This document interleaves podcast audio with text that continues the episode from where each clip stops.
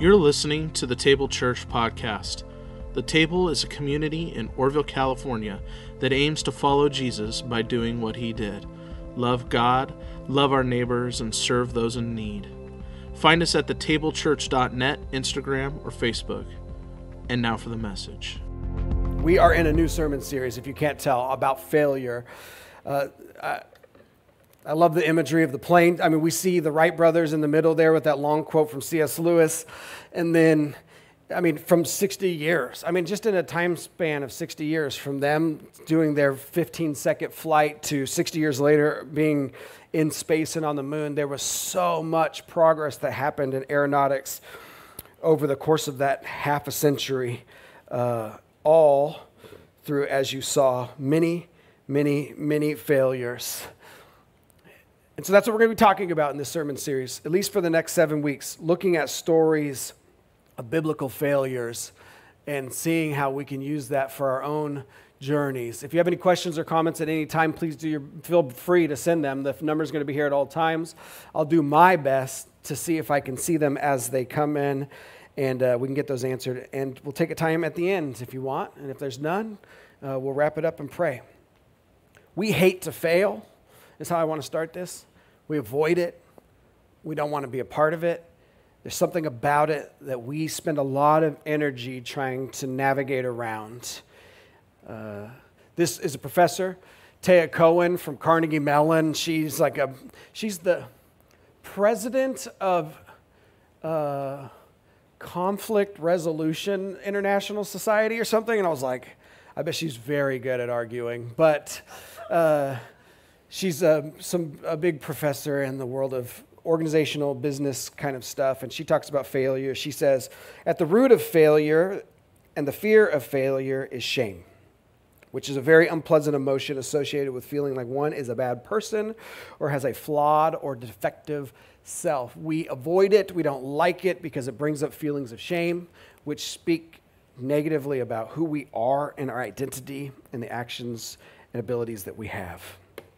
But failure is one of God's greatest tools for healing, for progress, for forward movement, not only in our own spiritual journeys, but in all of life. And so we have this allergic reaction to failure, and so many times it's the very thing that God uses to help us grow. So we're going to look at biblical failures for our own walk for Jesus. We're going to go through some stories of people who failed, and today we're going to start with Isaiah 6. I mentioned this story a few weeks ago in the sermon on holiness, and I've just been chewing on it ever since. And I saw a couple failures in this story, and so I wanted to start here. But before we dive into the story, let's talk about the context, because this is Old Testament, it's a long time ago. And we always start with the bad news, which is one of Isaiah's failures.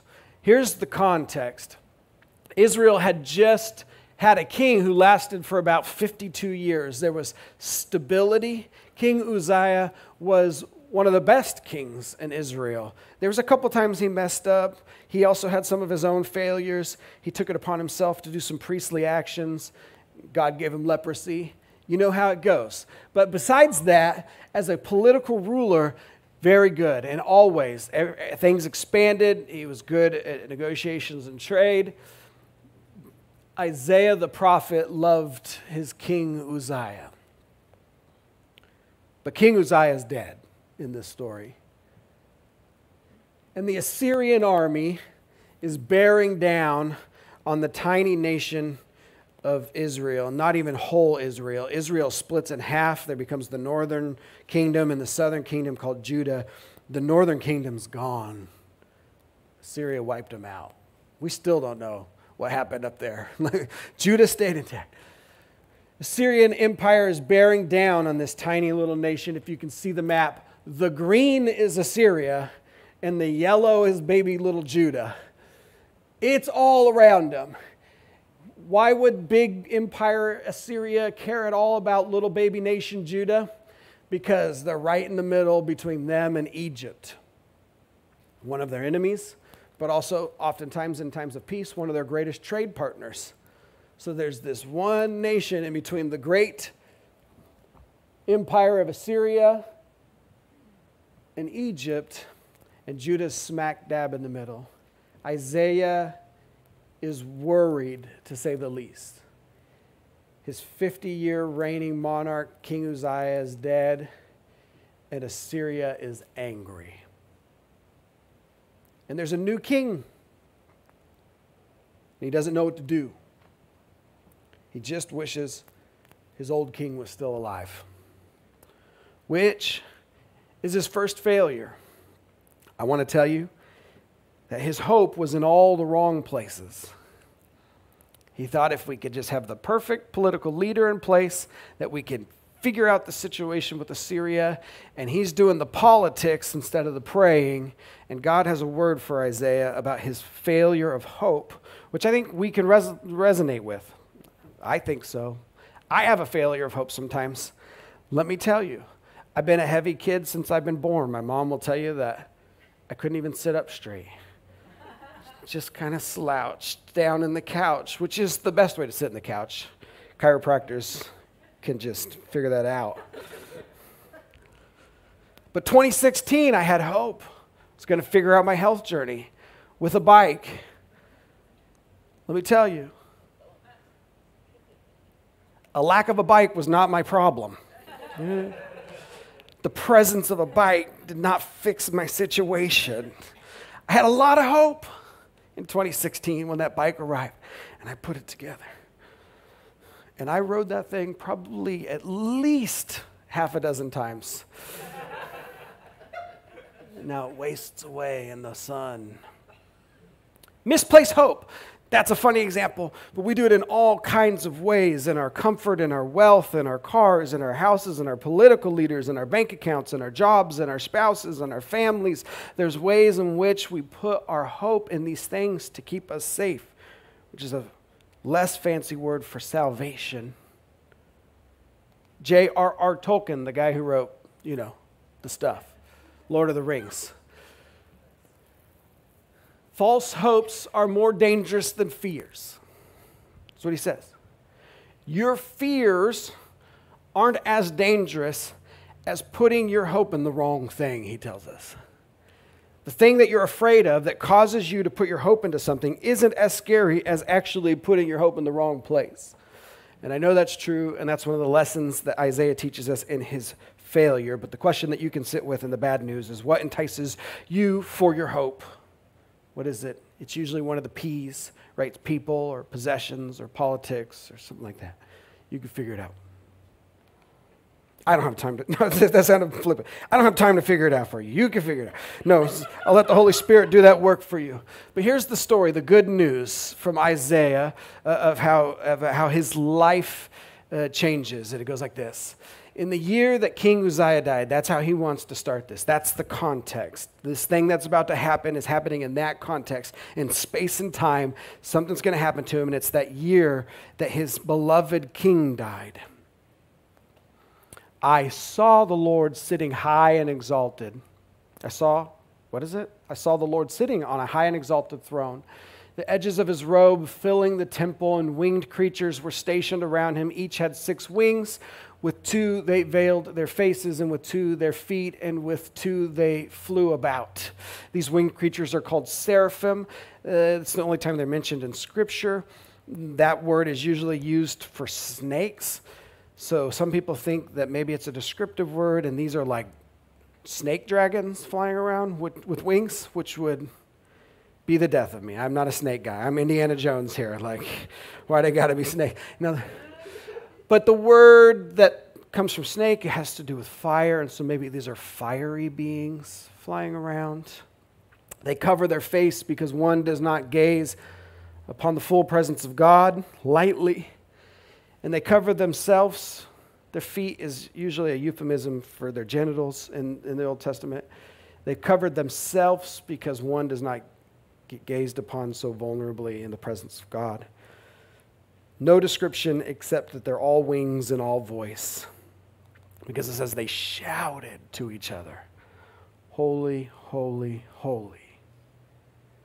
This is called the, if you want to know the fancy seminary word, this is called the trisagion, which means thrice holy. When Jews wanted to say something, we have holy, holier, holiest. These are comparative and superlative if you want to know the fancy English words.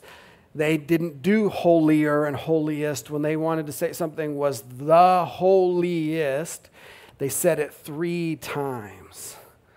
We have other examples of this. Sodom and Gomorrah, Genesis 14, the kings are running and they fall into a pit, a tar pit. It doesn't say they fell into the tarriest, pittiest of pits. It says they fell into the tar pit, tar pit. It's a, it's a pit. Yeah, there's a holy, holy, holy, the holiest one, right, is the Lord of the heavenly forces. All the earth is filled with God's glory. At their shouting, the door frame shook, and the house was filled with smoke. Maybe they're fiery beings, maybe because you just are not supposed to see the full presence of God. Isaiah said, Mourn for me. I'm a ruined man, right? I'm ruined. I'm a man with unclean lips, and I live among a people with unclean lips. Yet I have seen the King, the Lord of heavenly forces. Then one of the winged creatures flew to me holding a glowing coal that he had taken from the altar with tongs, and he had touched my mouth, and he said, See, this has touched your lips. Your guilt has departed, and your sin is removed. Finally, the Lord speaks. And the Lord says, Whom should I send? Who will go for us? Maybe Father, Son, Holy Spirit, Trinity, right here in the middle of Isaiah. And Isaiah volunteers I'm here. Send me. You know how we preach here? Head, heart, hands, something for us to know, something for us to feel or experience, and something for us to do. And the questions I always ask is what does God want us to know after reading that passage? And one of the things I, am using the things that Isaiah saw, partly because we're in Epiphany, and Epiphany is about seeing afresh, but also there was so much see language. So, what does God want us to know about the things that Isaiah saw? And I think this is the thing, at least that's speaking to me this week, is the bigger our picture of God, the better our perspective on life. The bigger our picture of God, the better our perspective on life, on problems, on failure. What did Isaiah see? in the year of the king's death, he saw the Lord sitting on a high and exalted throne. I, this, he, the king that he thought was the good king for their country is dead, and he's concerned, and God revealed to him a, a different king, God's self, the true king. He saw a holy God, right? Holy, holy, holy. He saw a big God. The whole earth is filled with God's glory. It's not even that, that God filled the whole temple that he was in, it was the train of God's robe filled the whole temple of where he was. Isaiah saw a big, holy, royal God. That's who Isaiah saw. And that bigness of God put his life into perspective. I've talked about this before because it's so fascinating for me, and probably because I made that video with the rocket launching, but I've been thinking about it. There's a thing called the overview effect. Christmas Eve, Apollo 11, they're going to orbit the moon. No one had ever done that. It was wild. They went to explore the moon, they wanted to beat the Russians there. I'm not super patriotic, but if we can beat some Russians somewhere, I'm happy to do it. You know what I mean? Like, you guys want to race? Let's go they went to orbit the moon. They wanted to be the first ones. They orbit the moon, and coming around, they turn the camera around, live national TV. They show the Earth, first time anyone had ever seen it from this perspective as a, as a video slash picture. And it took people's breath away. The, the astronaut said, We went to discover the moon, and what we discovered, more importantly, was the Earth. Astronauts talk about this thing called the overview effect that when they're able to see the whole thing, the bigness of space, the littleness of the earth, it changes them. And it changes like their thoughts about politics and geopolitical issues, but it changes their spiritual lives. Some of these astronauts came back and became ministers. Uh, this is James Irwin. He said, I went to church when I was a kid. We stopped when I was 10. Never thought about going back ever again. I'm walking on the moon and I had an experience. gave his heart to Jesus, became a Christian for the rest of his life. He's like, Yeah, his line is like, Yeah, I walked on the moon, but now I walk with the Son. And I'm like, James, that's a little cheesy, but I like where you're going. he said, It changes you. There's something about the bigness of it that changes your perspective about everything. This is what's going on with Isaiah.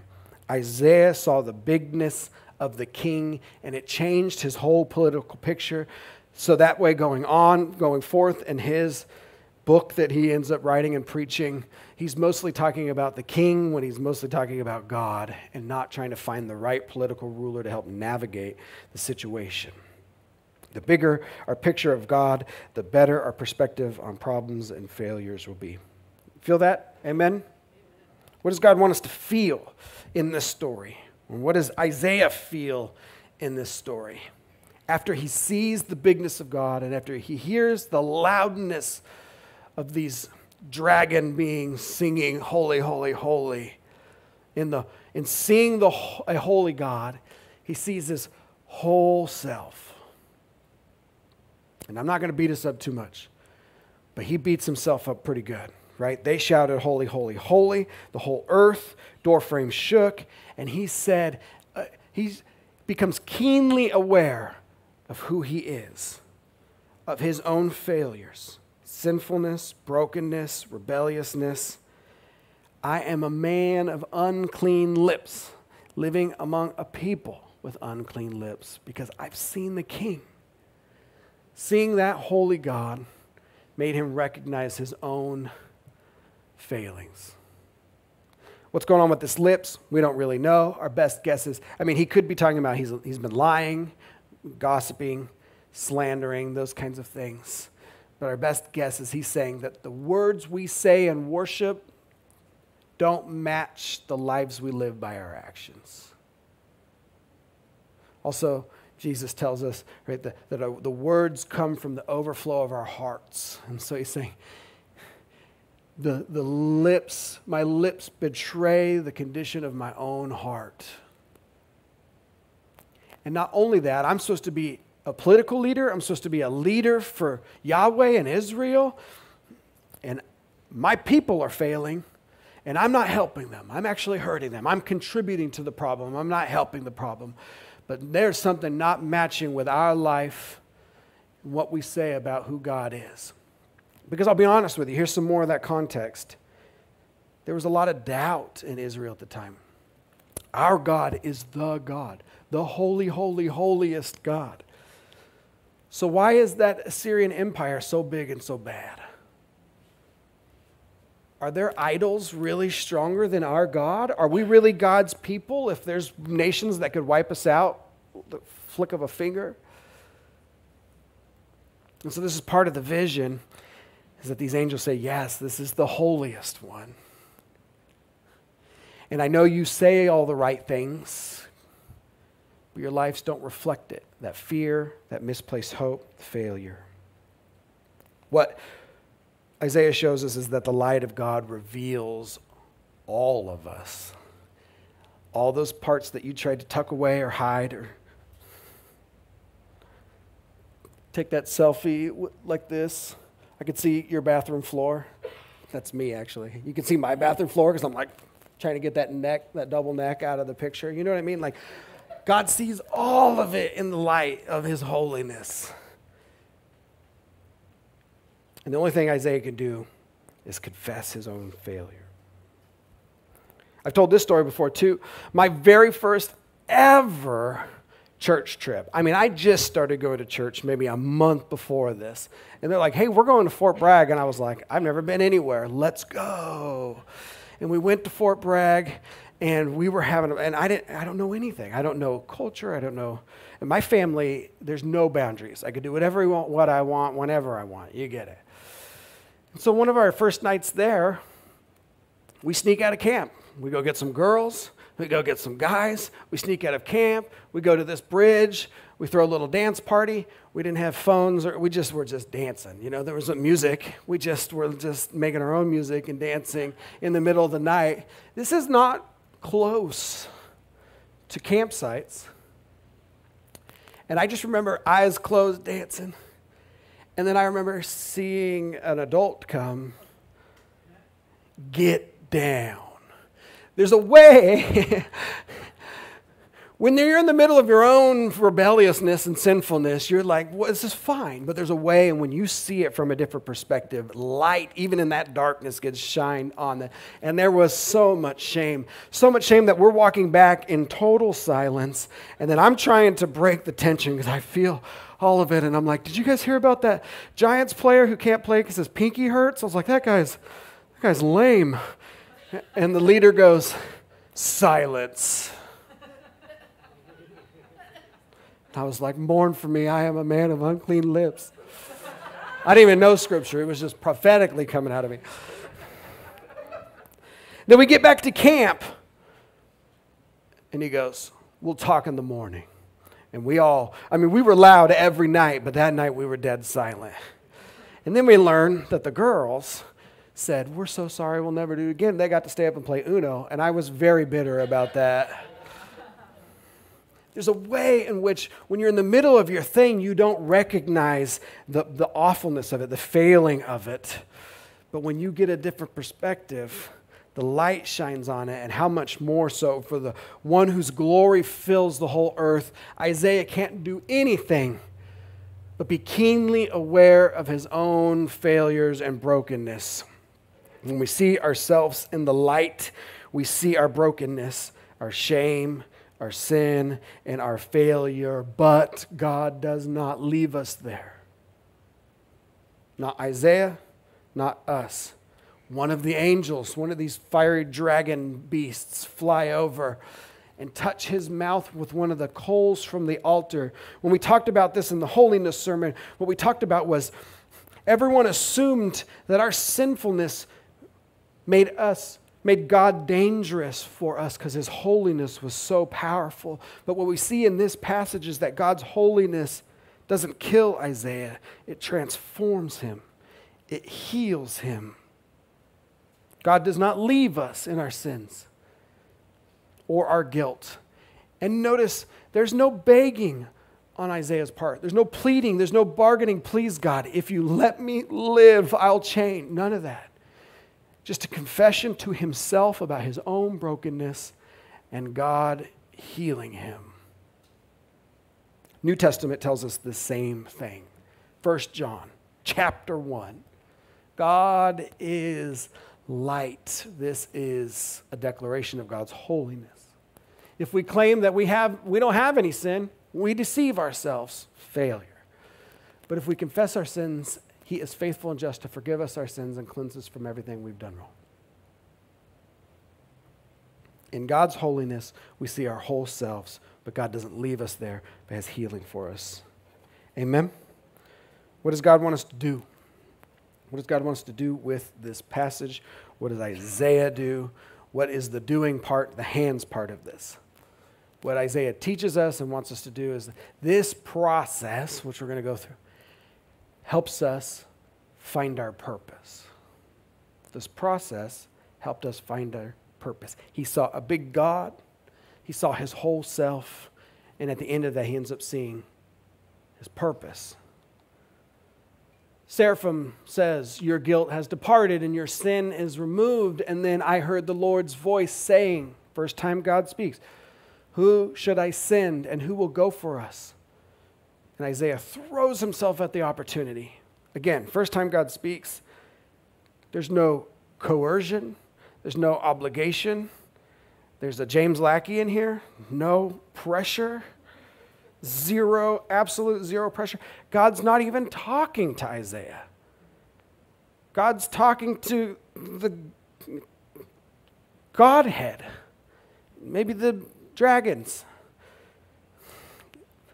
you're gonna t- you're like this passage was about dragons. I don't know if they're dragons. I just in my mind they're dragons.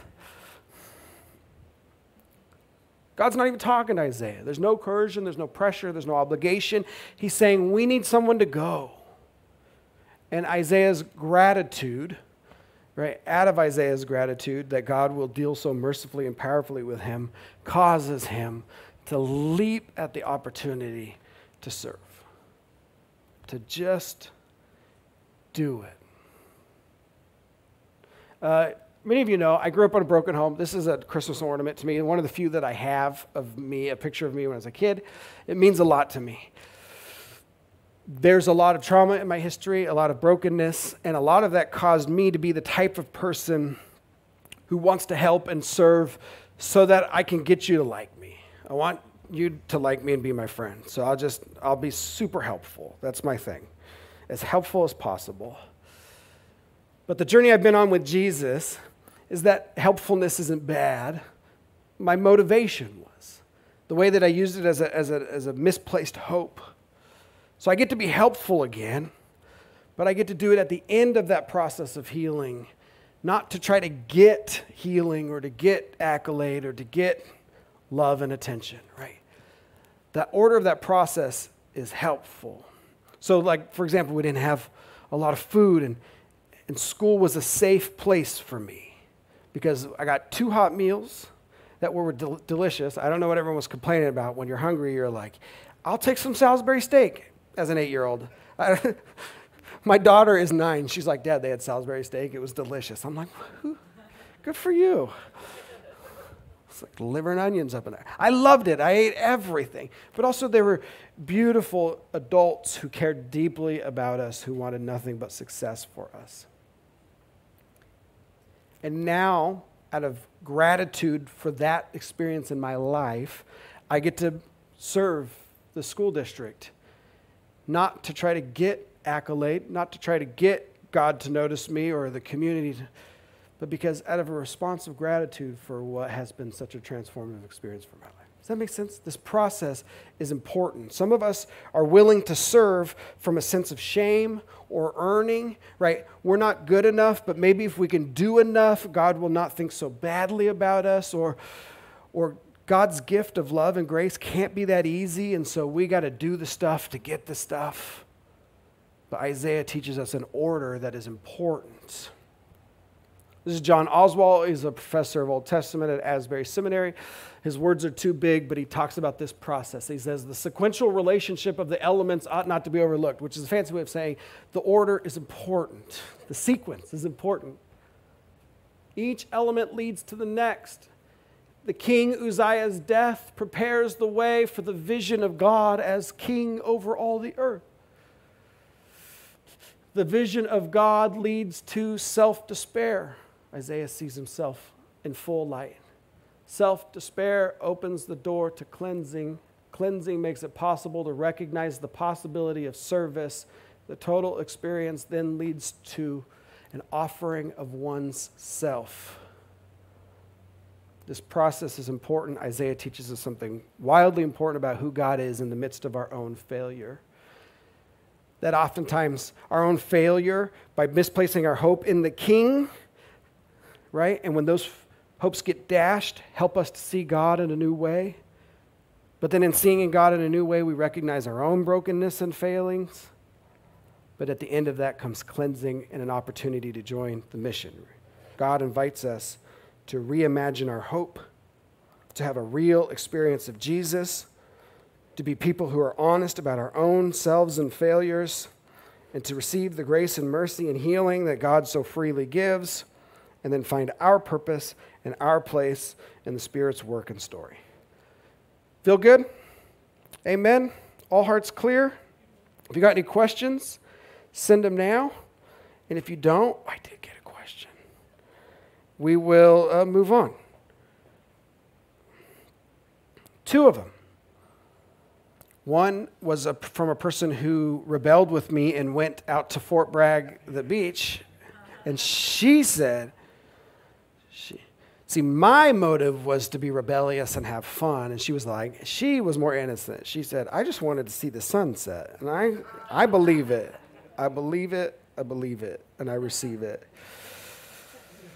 The dragons could explain why the room was so smoky. Exactly. It's all coming together. Again, that, that serpent word also has the connotation of fire because a serpent's bite in their concept was fire like. Uh, so it could just be that they were fiery beings, but it could be that they were these dragon fire breathers. Great job. Let's wrap this up and then pray. If you have any more questions, send them. I'll do my best to try to answer them throughout the week. But here's what we talked about today. With our head, we said that the bigger our picture of God, the better our perspective on life. And with our heart, what Isaiah teaches us is that in seeing holy God, we will have an experience to face our whole selves. That having that wonderful encounter of God also brings the terrible dread of God's light that reveals our brokenness, but God does not leave us there. And that process of failure and honesty and confession leads to healing, and at the end of healing, a discovery of purpose, of, of what God has planned for your life. Spiritual practice, and then we're praying. I'll give you three of them. One, you can reimagine, re examine your hopes. What are the things that you do to try to keep yourself safe that might not be bringing you closer to Jesus? Or who are the people that you put your hope in? Number two, you can tra- say that holy, holy, holy every day, just in the morning when you wake up this week, not as anything too ritualistic, but just to remind yourself of the bigness of God this week. It comes from Isaiah 6 3, if you need to look it up all the way. And there's a small group. Talk about this is your spiritual practice. Process this in your small group this week. And with that, I say, let's pray. Thank you, Father. Thank you for this picture, this image, this vision. This picture, this image, this vision that you have given to Isaiah and then ultimately you have given to us. Would it be comfort for us? Would it be life giving? Would it be convicting? But ultimately, would it reveal to us that process that you have in place where we can have an encounter with you? We can bring our whole selves to you in humility and confession. We can receive healing from you and then join in the grand adventure which is called your kingdom. And Father, we pray that that experience of you can begin right now. You promised to meet us in the cup and the bread, and so we pray that as we come forward to receive, that you would meet us here and that we would begin an experience of seeing your bigness right now. But also, this is a perfect time for us to be introspective and humble about our own failings. And would you lavish us with healing as we do so? Table Church, would you end this prayer with me by saying the Lord's Prayer? Saying, Our Father who is in heaven, hallowed be your name. Your kingdom come, your will be done on earth as it is in heaven. Give us this day our daily bread and forgive us our sins as we forgive those who sin against us. And lead us not into temptation, but deliver us from evil. For yours is the kingdom and the power and the glory forever. Amen.